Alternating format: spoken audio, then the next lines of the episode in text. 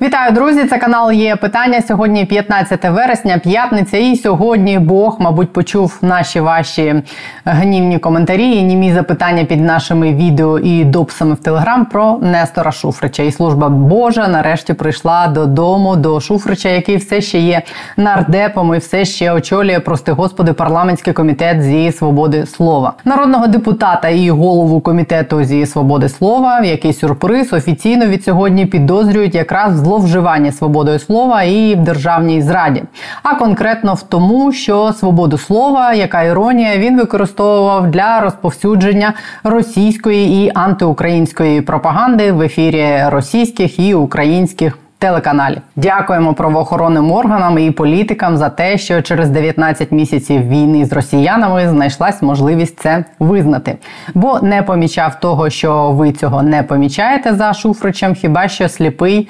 або напівсліпий. А дарма, судячи з сьогоднішніх фото з обшуків за міському будинку Шуфрича під Києвом, Шуфрич був не просто говорящий головою, яка озвучувала кремлівські методички.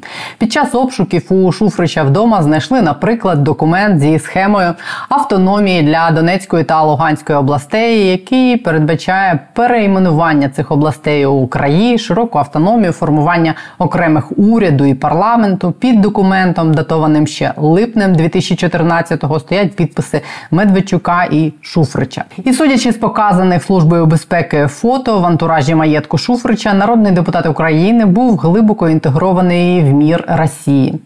Стільки комплектів російської військової форми і відзнак натякають на те, що Шуфрич взагалі міг бути орденоносним російським генерал-адміралом чи ким там не для еротичних же рольових ігор все це використовувалось.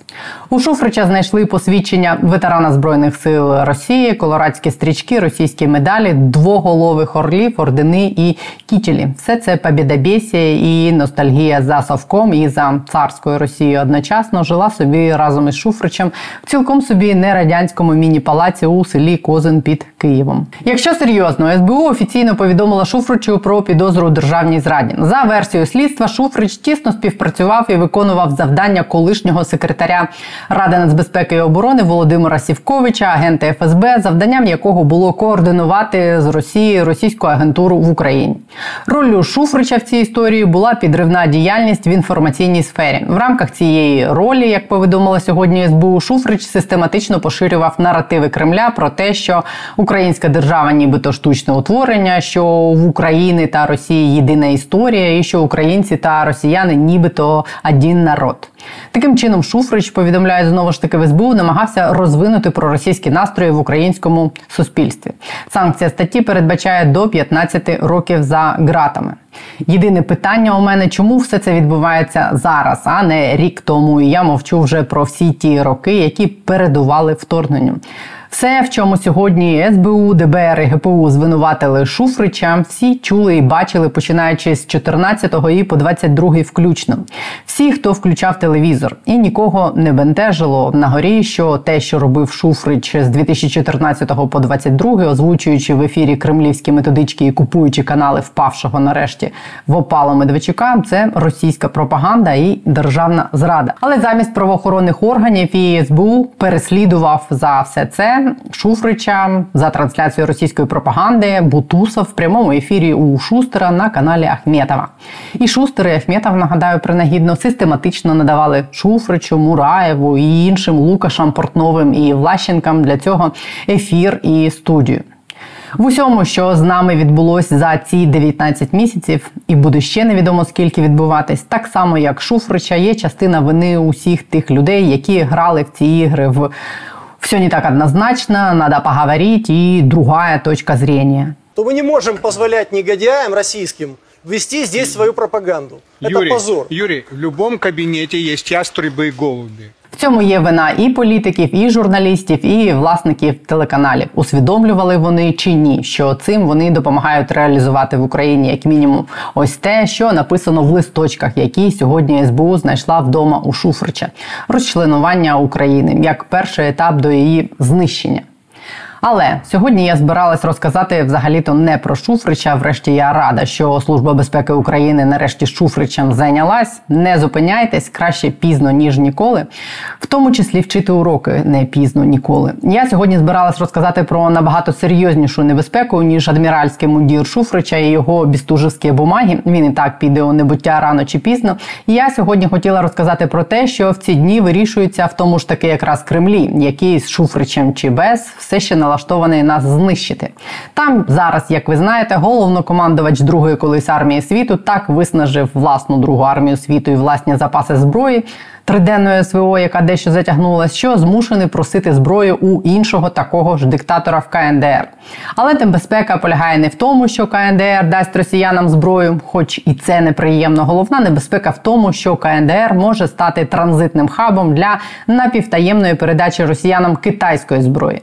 І якщо це таки станеться, це насправді настільки небезпечно для нас буде, що так видається відповіді на те, що з цим робити у світу не дуже є. Тому я хочу вам про цю небезпеку розказати.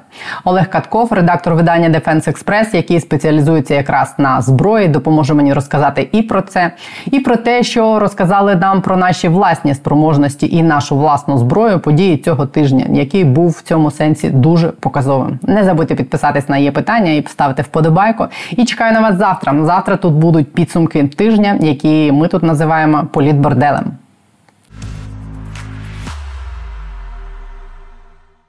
Вітаю вас, Олеже. У мене до вас декілька запитань по ключових подіях і новинах цього тижня. Перше, у мене є таке враження, що цей тиждень став таким якимось показовим і особливим в плані того, наскільки змінили спроможності збройних сил України вражати цілі цілі в окупованому Криму. Я маю на увазі і історію з деокупованими вишками бойка, і ураження системи ППО, а, тріумф під Євпаторією і кілька знищених кораблів росіян. Я хочу попросити вас в цьому контексті оцінити і те. Е, за рахунок чого збільшились наші спроможності, якщо я правильно це сприймаю, і те, що означає знищення тих конкретно цілей в Криму цього тижня для нас, що це нам дає. Так, дякую за запрошення. Так, можливо сказати, що це просто такий тиждень, який став, е, ну сподіваємось, не апогеєм, але виходом на такі дуже цікаві об'єктивні вже можливості збройних сил України вражати доволі цікаві цілі поки що окупованому Криму. Але насправді, от е, Дійсно, деякі речі вони вкладаються у таку послідовність. І е, вишка бойка, і до цього ураження С-400, комплекс Тріумф е, біля Оленівки е, на мисі Тарганкут. Але насправді це це здається почало ще поступово, не так помітно, але ще насправді у квітні, тому що там була інформація відносно того, що щось прилетіло на під Феодосію, а там під Феодосію знаходиться військова частина, доволі специфічна і радіотехнічна. І там на озброєнні знаходиться ну, якісь доволі цікаві невідомі радіолокаційні станції, які вони ховають під радіопрозорими куполами. Після цього у червні, що ну це було у квітні, після цього у червні, липні там була історія, коли на мисі Тарканкут, також там на радіопрозорі купола е, позиції третього радіотехнічного полку Російської Федерації. Там були супутникові знімки, вже де було видно ураження такого радіопрозорого куполу. Причому ну там знаходяться доволі коштовні РЛС, тому що навіть такі речі, наприклад, як е, РЛС Небо, яка там займається. Їх дуже мало, вони дуже коштовні, але вони займаються виявленням цілей на великих відстанях, тобто такі от, ну, ледь не загоризонтні РЛС. А, І от вони стояли під відкритим небом. Під радіопрозорими куполами, значить, стояло щось ще більш е, коштовніше. А, Після цього вже була знищена е, зенітно-ракетний комплекс С-400 під Оленівкою. Після от нещодавно знищено ще один С-400 Е, під Євпаторією, і звісно, ну вишки бойка, які також використовували, вивільнені е, звільнені ну, в тому, що там вони використовувались як радіотехнічні спостережні пости, як радіолокаційні пости. І так ну, складається таке враження, що от Україна доволі ефективно пробила вже такий, е, ну просто не те, що коридор, а цілі вікна такі величезні, які дозволяють вже уражати в вкрай цікаві цілі, і так удар, наприклад, по поки що окупованому Севастополі зі знищенням, е, ну там можна говорити точно 100%, взагалі без жодних шансів знищення великого десантного корабля е, Мінськ е, проекту 775. Це, до речі, вже третій корабель, великодесантний корабель, який був знищений збройними силами України. Один Саратов у Бердянську ще минулому році точкою У. Після цього був уражений і виведений з ладу на довгий термін. Ленігорський гарняк. 775 е, проєкт, і то такий самий корабль був знищений у поки що окупованому Севастополі, і також уражено. І тут просто немає ні відео, ні фото, окрім супутникових, тому доволі складно оцінити ступінь ураження, але в будь-якому випадку надовго виведений з ладу підводний човен е, типу Варшав'янка, Ростов на Дону. Е, і, взагалі, от саме уражені крилатими ракетами підводного човна це те, що було зроблено вперше в історії. І ну, таким чином Збройні Сили України вже втретє ну, вписали себе у саме у виключно у морську справу. Військово морську справу, тому що от перше це знищення ракетного крейсера береговим ракетним комплексом Нептун. Е, ніхто до цього береговим ракетним комплексом такі кораблі не знищував. Потім застосування морських дронів камікадзе, в принципі. Ну і зараз от е, ураження підводного човня крилатими ракетами. І так, звісно, без е, таких от прорублених, е, таких от зон, які створили методичними такими ударами поступовими збройних сил України, ну навряд чи такі результати були б можливі. У нас з'явилось щось нове на озброєнні, що це дозволило нам е, досягати цієї цілі, чи це просто така системна планомірна робота по кожній одиниці знищення оцих систем ППО, які заважали нам раніше досягати цих цілей, дало зараз цю спроможність? Ну, звісно, І чим головне це все було знищено? Ні, це поступова робота, і так, звісно, можливості розширяються. Ну, зокрема, відносно удару по Т-400 у Оленівсі, то там було сказано, що це було використано нову українську ракету. І вже після цього з'явилися ну, більше припущення, тому що ми з офіційної інформації від секретаря РНБО Данілова про те, що це нова українська розробка. Все, тобто е, він не сказав, що це саме Нептун. Тобто, але найбільш прагматичним варіантом є саме те, що це був використаний крилата ракета Нептун, адаптований під удари по наземних цілях. Це просто прагматичне рішення, тому що мова йде про адаптацію головки самонаведення радіолокаційного для того, щоб вона могла розрізняти цілі на фоні землі. І так, це фокус. Зокрема, американська протикорабельна ракета Гарпун отримала таку можливість лише у версії Блок 2 Тобто, це була проведення доволі масштабна насправді робота з адаптації роботи активно радіолокаційної головки самонаведення. І а вже те інше, те, що там Нептун має там дальність до 700 кілометрів, тобто його дальність збільшена кратно, те, що там збільшилася бойова частина там зі 150 до 350 кілограмів. Ну, ну якщо це і так, то тоді мова вже не йде про те, що це Нептун тому що це кратне збільшення обох параметрів, як щодо дальності, так і щодо ваги бойової частини, враховуючи таку дальність, то мова повинна йти про те, що він е, має активно. Можливість уражати цілі на суходолі у глибину, тобто летіти над суходолом довгий час, а це потреба ну, переробки системи наведення і дійсно переробка і додавання нових систем, просто наведені на кшталт там десмак того ж самого, коли ракета летить і злічує еталонну е, ну, поверхню під собою з еталонним зображенням, яке має координатну прив'язку.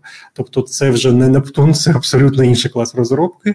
А тому, от мені здається, треба бути ну, краще бути більш напевно пісимістом і вважати, що є Нептун, який може бути по наземних цілях на приблизно тій самій дальності, там 300 кілометрів, можливо, трохи більше, але е, ну це краще ніж на мій погляд перебувати в ілюзії відносно того, що там є якась ракета на 700 кілометрів, і говорити кожен раз про Сапсан, який далекий від завершення. Ну, я так розумію, Storm Shadow також були використані цього тижня для атаки по Криму. Ну, скоріш за все, е, відносно дивіться, тобто їх треба розділити. Якщо ми говоримо про удари по поки що окупованому Севастополі з знищенням кораблів, то ми спираємось на те, що е, командувач повітряних сил збройних сил України він подякував українським пілотам. Тобто, це були саме удари, завдані за допомогою авіації. Враховуючи те, що расисти офіційно повідомили про те, що це були крилаті ракети, то ми виходимо на те, що це має бути авіаційна крилата ракета.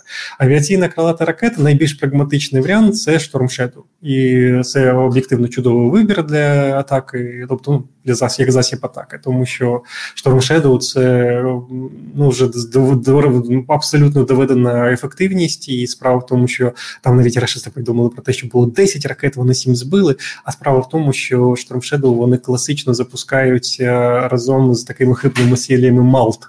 Тобто такі невеликі, е, також крилаті по суті ракети, але і вони симулюють їх, тобто вони значно менші, вони не коштують астрономічних коштів. Це саме така хибна ціль, яка коли летить, вона імітує собою або крилату ракету, або інший винищувач, навіть бомбардувальник може бом... стратегічно імітувати. Тобто, ну так такий клас. І е, тому ну дійсно, скоріш за все, рашисти позбивали певну кількість цих хибних цілей. Водночас ракети довершили свою справу, і вибір Storm Shadow, ну. Об'єктивно оправданий, тому що там чудова бойова частина, яка, е, звісно, призначена для враження таких високозахищених цілей. Але справа в тому, що вона складається з двох частин. Там 450 кілограмів бойової частини. Перший це такий кумулятивний заряд, який зробили отвір у перешкоді, і вже в нього влітає основна осколкова фугасна бойова частина, яка вибухає всередині. Тобто, у випадку корабля вона вибухне прямо всередині корпусу, і це критичні пошкодження, які не дають йому шансу е, ну просто залишитись бойовою одиницею, в принципі. І кадри, які були зняті вже і доступні, ну показують, що, наприклад, е, на великому кораблі просто немає центральної рубки, вона провалилась. Тобто вона просто провалилась всередині корпусу. Немає там е, і його заливають водою, тому що всередині триває пожежа, тобто вигорають комунікації. Все це не бойова одиниця, абсолютно не бойова одиниця вона знищена. От, ну, Чекаємо, звісно, кадри відносно підводного човна, там може бути цікавіше, тому що е, ну, якщо такий же аналогічний вибух був у середині Варшав'янки, то це також не бойова одиниця, тому що ну, лише, лише розрізати просто на метал. Так, е, я теж чула такі якісь е, оцінки, що навіть щоб е, витягнути їх з того доку. Це буде непроста операція в тому стані, в якому вони зараз є. Їх треба тільки розпиляти на частини, бо їх навіть затопити не можна водою, а якось треба їх звідти складно евакуювати. І сам він буде паралізований ще на тривалий час. Я вас хотіла уточнити, знаєте, ще який момент з огляду от на все це, на те, що ви кажете про е, ймовірно українські якісь досягнення в розробці ракет, на ті заяви президента, які відробив цього тижня, що наступного року буде збільшено бюджет на військово-промисловий комплекс і на виробництво там різної зброї, в тому числі БПЛА. Складається таке якесь обережне враження, що е, ми поступово починаємо досягати певних успіхів у виробництві власної зброї. Чи є підстави у мене так думати? Ну, підстав значно більше вони були раніше, скажімо так. прямо. Ну, Зараз якийсь такий накопичувальний ефект, мені здається, відбувається. І хлопці з фронту там повідомляють, що там цих безпілотників, ну з окремих ділянок, що там їх просто зараз стало в рази більше в порівнянні тим, що було ще там деякий час тому. що ситуація нібито покращить. Ну звісно, просто ну треба розуміти те, що, по-перше, ну західна допомога вона ну має величезне значення, але основним озброєнням залишається насправді у збройних сил України те, що було станом ну, до 21-го року. І велика кількість українських розробок вона продемонструвала себе більш ніж успішно. Так, тому просто на слуху там той же самий Нептун, тому що ну все ж таки величезне досягнення, і те, що його знов таки адаптували по удару під наземні цілі, це означає те, що і не і він і виробляється. І активно застосовується і є запас відповідних ракет, вочевидь. Всі ну, всі чомусь вже забули про справжню зірку початку війни, про танковий ракетний комплекс Стугна, Тобто це комплекс, який також має просто відносно винесення себе військової історії військової справи збройні сили України, за які ВТРК Стукна, який протанковий ракетний комплекс, вдвічі знищили вертоліти польоті. Тобто, до цього ПТРК, якщо і знищили вертоліт, то це під час того, як він знаходиться на землі. А тут у польоті цей протанковий ракетний комплекс був е, зав... Е, успішно використаний для ураження е, двох К-52. Лише буквально десь місяця три тому, можливо, два, було повідомлення про те, що з Джевеліна збили вертоліт у польоті. Тобто розуміємо, якби часовий проміжок, скажімо так.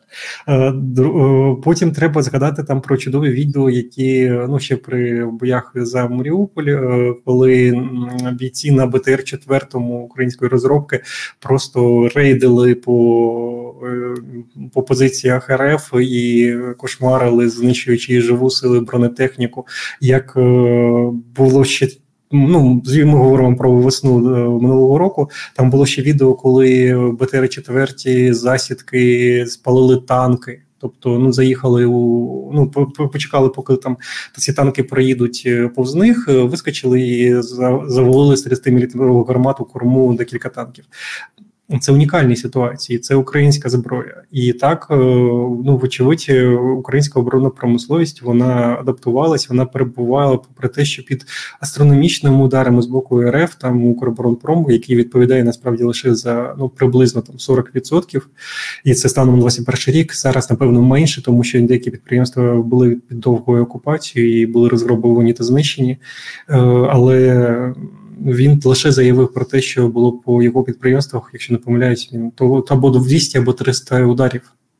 Це страшні цифри, і те, що Україна зберігає можливість виробництва озброєння, нарощує його виробництво, перебуваючи під загрозою е, дистанційних атак, це також унікальна ситуація.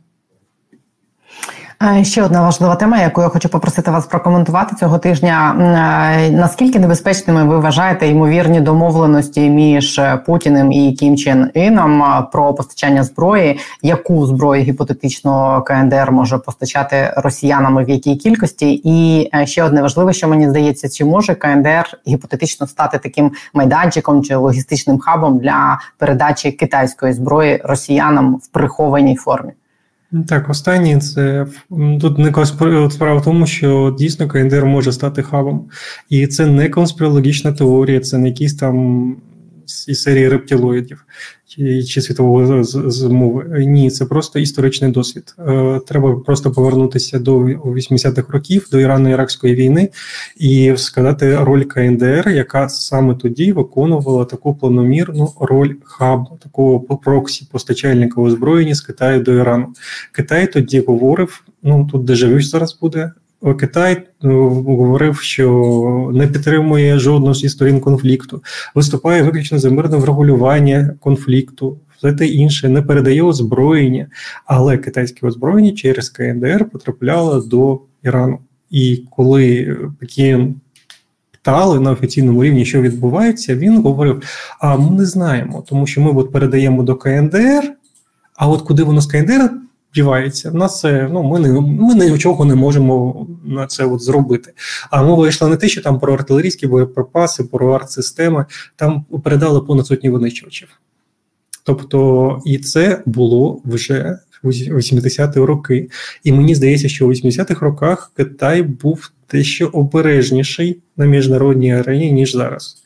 Тому о, найбільш загрозливим, ну звісно, є те, що КНДР стане знов таким таким же самим хабом офіційним, е, відкритим. Саме тому, можливо, і знадобилася офіційна зустріч, а не потайки щось передавати, тому що ну вже ж заскочила КНДР на передачі артилерійських снарядів до РФ. Е, був звіт ЦРУ відносно цього, що снаряди нібито потрапили до ЧВК Вагнер, хоча яка різниця все одно до РФ, і там українське головне управління розвідки повідомило про те, що постачання там вже йде з КНДР і з жодних там офіційних зустрічей, і все те інше.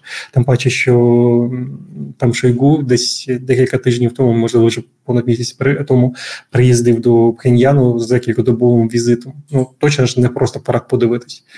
Е, і Тобто, таким чином, фактор Китаю і плюс КНДР це архіз, ну просто астрономічна загроза, тому що це просто абсолютно інший рівень ситуації. Одна справа, коли ми говоримо про. Ну, по-перше, треба розуміти, що війна затяжна. Тобто, все. Тобто, фронт проходить не лише по землі, воді та небу, він проходить е, по економіці та оборонно-промисловому комплексу. І одна ситуація, коли ми говоримо про український ОПК, плюс допомогу союзників та РФ під санкціями, яка повністю ізольована. Е, інша ситуація, коли до Росії додається, наприклад, обмежені там позначання з Ірану. Е, інша ситуація, коли до цього вже до Союзу додається КНДР, і абсолютно астрономічна інша різниця, коли от до цього додається ще й фактор Китаю, який може об'єктивно закрити напевно всі потреби РФ в озброєнні в принципі, причому виключно за рахунок поточних виробничих можливостей і навіть на запасів. Якщо ми запаси згадаємо, то взагалі буде дуже все песимістично. От е, тому. Так, відносно КНДР плюс Китай це архізагроза. Якщо ж просто взяти фактор КНДР, е, то там мова йде про те, чи це збройні сили, які артилерійські, там 21,5 тисячі артсистем, це за даними Military Balance. Е, можливо, дані завищені, але в будь-якому випадку це єдине, що є, тому що ми говоримо про КНДР край закриту країну. І ці 20, понад 20 тисяч систем це 120 мм міномети, це безпосередньо е, не нижче, тобто от е, зі 120 мм мінометів, але не менше. 122 мм артсистеми, 152, ну специфічні 170 мм, і плюс ще 5 тисяч реактивності залпового вогню. Ну і звісно, до нього ще є відповідні запаси озброєнь, тобто боєприпасів, е, ну також без величезні кількості, і те, що не можуть бути прострочені, тому що зазвичай вони формувались за часи холодної війни, і напевно не поповнювались е, масово з ну, з завершенням холодної війни, то ну, це не є фактором, який може стримувати Москву. А Білий Дім буде фактором, який буде стримувати Москву. Наприклад, цього тижня в чергове пролунало кілька заяв про те, що Білий Дім, нібито там і Байден особисто морально наближається до передачі нам далекобійних ракет Атакамс. Чи це дійсно йде може йтись про те, що вони нам передадуть? Чи це якраз елемент оцієї історії про те, що таким чином е, Білий Дім подає якийсь сигнал Китаю, що якщо ви будете підтримувати Росію, то ми будемо передавати Україні більш потужну зброю? Я боюсь, що якщо Китай почне передавати через КНР зброю, то єдиним одним атакамсами не вийде якось відповісти. Мова повинна буде йти про абсолютно інший рівень підтримки, і, можливо, не лише озброєнням, і не лише санкціями. Ну тому що це доволі загрозлива ситуація сама по собі. Відносно атакамсів, ну господи, ми про них говоримо об'єктивно. На так ми про атакамси почали говорити рік тому. Літом минулого року почались перші розмови про атакамс. За цей час е, чулось все. Вони не на часі, їх самих мало, вони призведуть до ескалації. І е, ну, і знов таки просто очікування від цієї озброєння, можливо, вже перевищує їх ну те, що вони можуть зробити. Можливості. Ну об'єктивно так, тому що ми говоримо про балістичну ракету з дальністю до 300 кілометрів. Е, так, їх е, ну певна кількість є запасів, і Питання просто в тому, яка кількість Є відомі публічні дані за 2007 рік. Е, мова йшла про те, що у США було півтори приблизно тисячі атакамс. Е, зазвичай це були касетні бойові частини. Е, тоді ж почався процес поступової, ну не поступового а масового навпаки масового переходу від касетних бойових частин до унітарних осколково-фугасних, і атакамси почали перероблювати на осколково-фугасну бойову дію. І, і скільки з них вони переробили під питанням? Атакамси раз на 10 років років має обслуговуватись. Е, а для України найкращим, абсолютно найкращим сценарієм буде передача саме касетних атакам з дальністю до 300 кілометрів. Це дозволить насправді, якщо і буде достатня кількість, знов таки ми повинні говорити не лише про те, що передається якийсь зразок зброї, а розуміти і скільки його передається для того, щоб масово його використовувати, щоб досягти відповідного результату. Якщо це буде мова про значну кількість цих ракет атакам, е, то з касетним виконанням, то тоді в ну, дозволяє виявляються унікальні можливості, наприклад, е, знищити передові вертольотні майданчики Російської Федерації, знищити авіабази тому числі поки що окупованому Криму. А якщо нарешті буде знята це нелюдяна умова відносно на використання західного озброєння по по Російської Федерації, то і звісно аеродроми, е, які розташовані поряд з кордоном, але на території РФ, і там величезний перелік тих аеродромів, з яких щодня вилітає авіація для того, щоб задавати удари по Україні, і мова йде про тактичну авіацію. І так вони також мають бути знищені. А най ну, найкращий варіант це саме Атакамс. Чому? Тому що це балістична ракета, мінімальний час підльоту. У РФ, е, попри всі декларації, вкрай сумнівна можливість збивати балістичні ракети, тому що в них немає кинетичних перехоплювачів для комплексів С-300В та С-400. Попри ну, вони декларують, що ці комплекси можуть збивати. Але без кинетичних перехоплювачів практика доводить, що це ну, більш ніж ну, може складна задача, і можливо просто Ну, коли вони збиваються, це просто видача. Ну та сама ситуація, коли от е, США використовували Петріот у версії пак 2 минулій версії, е, і прилетіли скади, і не всі з них були збиті і загибли під час бурі в пустелі іракські військові, які пробували у казармі. І е, саме цей епізод, тому що декларувало, що Patriot PAC 2 може перехоплювати балістичні ракети, але він не справився з цією задачею. І саме тому був створений PAC 3 з ракетами CRI, а потім MSE, які зараз використовує Україна, наприклад, і е, він вже збиває балістичні ракети, тому що там кинетичний перехоплювач. У РФ таких технологій немає. Тому от балістична атака плюс е, касетна бойова частина це ну дійсно річ, яка дозволить знищити цілий ряд ну просто безумно важливих цілей. Але знов таке питання: скільки цих атакамців буде? Олег, чи правильно я розумію, що коли ви кажете, що тільки атакамсами і тільки санкціями вже не обійдеться як відповідь на вступ і участь Китаю у війні, фактично на боці Росії, ви маєте на увазі фізичну участь там умовно військ НАТО в війні? Чи щось я, ні, я, не, я не маю на увазі, просто е, дивіться, чому аспект. Е, є велика проблема. Е, велика проблема полягає в тому, що світ, західний світ, він не готовий до затяжної війни. Це треба розуміти. Таку от вкрай важливу Морально чи е, немає і, мор... і морально, і промислово не готовий. Це треба просто розуміти, щоб не перебувати в якійсь там ілюзії відносно можливостей е, заходу. Насправді, чому так відбулось? Тому що після завершення холодної війни е, всі оборонні промислові комплекси західних країн почали скорочуватись. Чому так відбулось? Тому що почали скорочуватися збройні сили. Е, почали скорочуватися збройні сили, почали скорочуватися оборонні бюджети, почалось скорочення оборонних замовлень. Немає оборонних замовлень, будь-яка оборонна промислов... будь-яка промисловість, коли немає замовлень за умов ринкової економіки, що робить? Стагнує скорочується. І цей процес відбувався у захід, на Заході протягом 30 років. І він був е, цей маховик, який був розігнаний за часи холодної війни, коли Німеччина одноособово е, під час виробництва леопардів 2 на рік леопарди 2 вироблялись по кількості в середньому 300 одиниць на рік. 300 на рік леопардів других. Рекордні показники 450.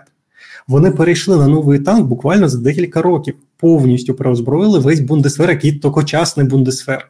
Тобто той, який е, особово мав стримувати Радянський Союз під час прориву до Ла-Маншу. Коли ми говоримо про переозброєння, наприклад, французького військово-промислового комплексу, коли вони переходили у 70-х роках там на бронемашини ВАП, бронетранспортери, вони зараз в Україні, та БМП АМХ 10 Пі саме БМП гусеничний, то їм знадобилось буквально там 5 років, щоб повністю армію переозброїти.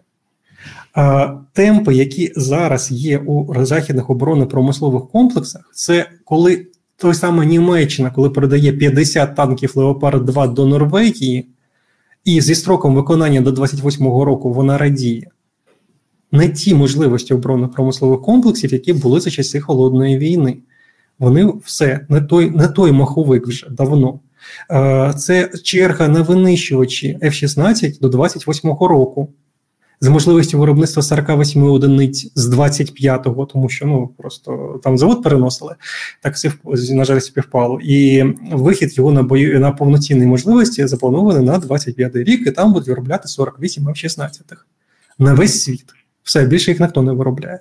Це коли зараз F-35, черга на нього вже близько до 30-го року наближається. 28, 29, 30 приблизно зараз такі от замовлення формуються.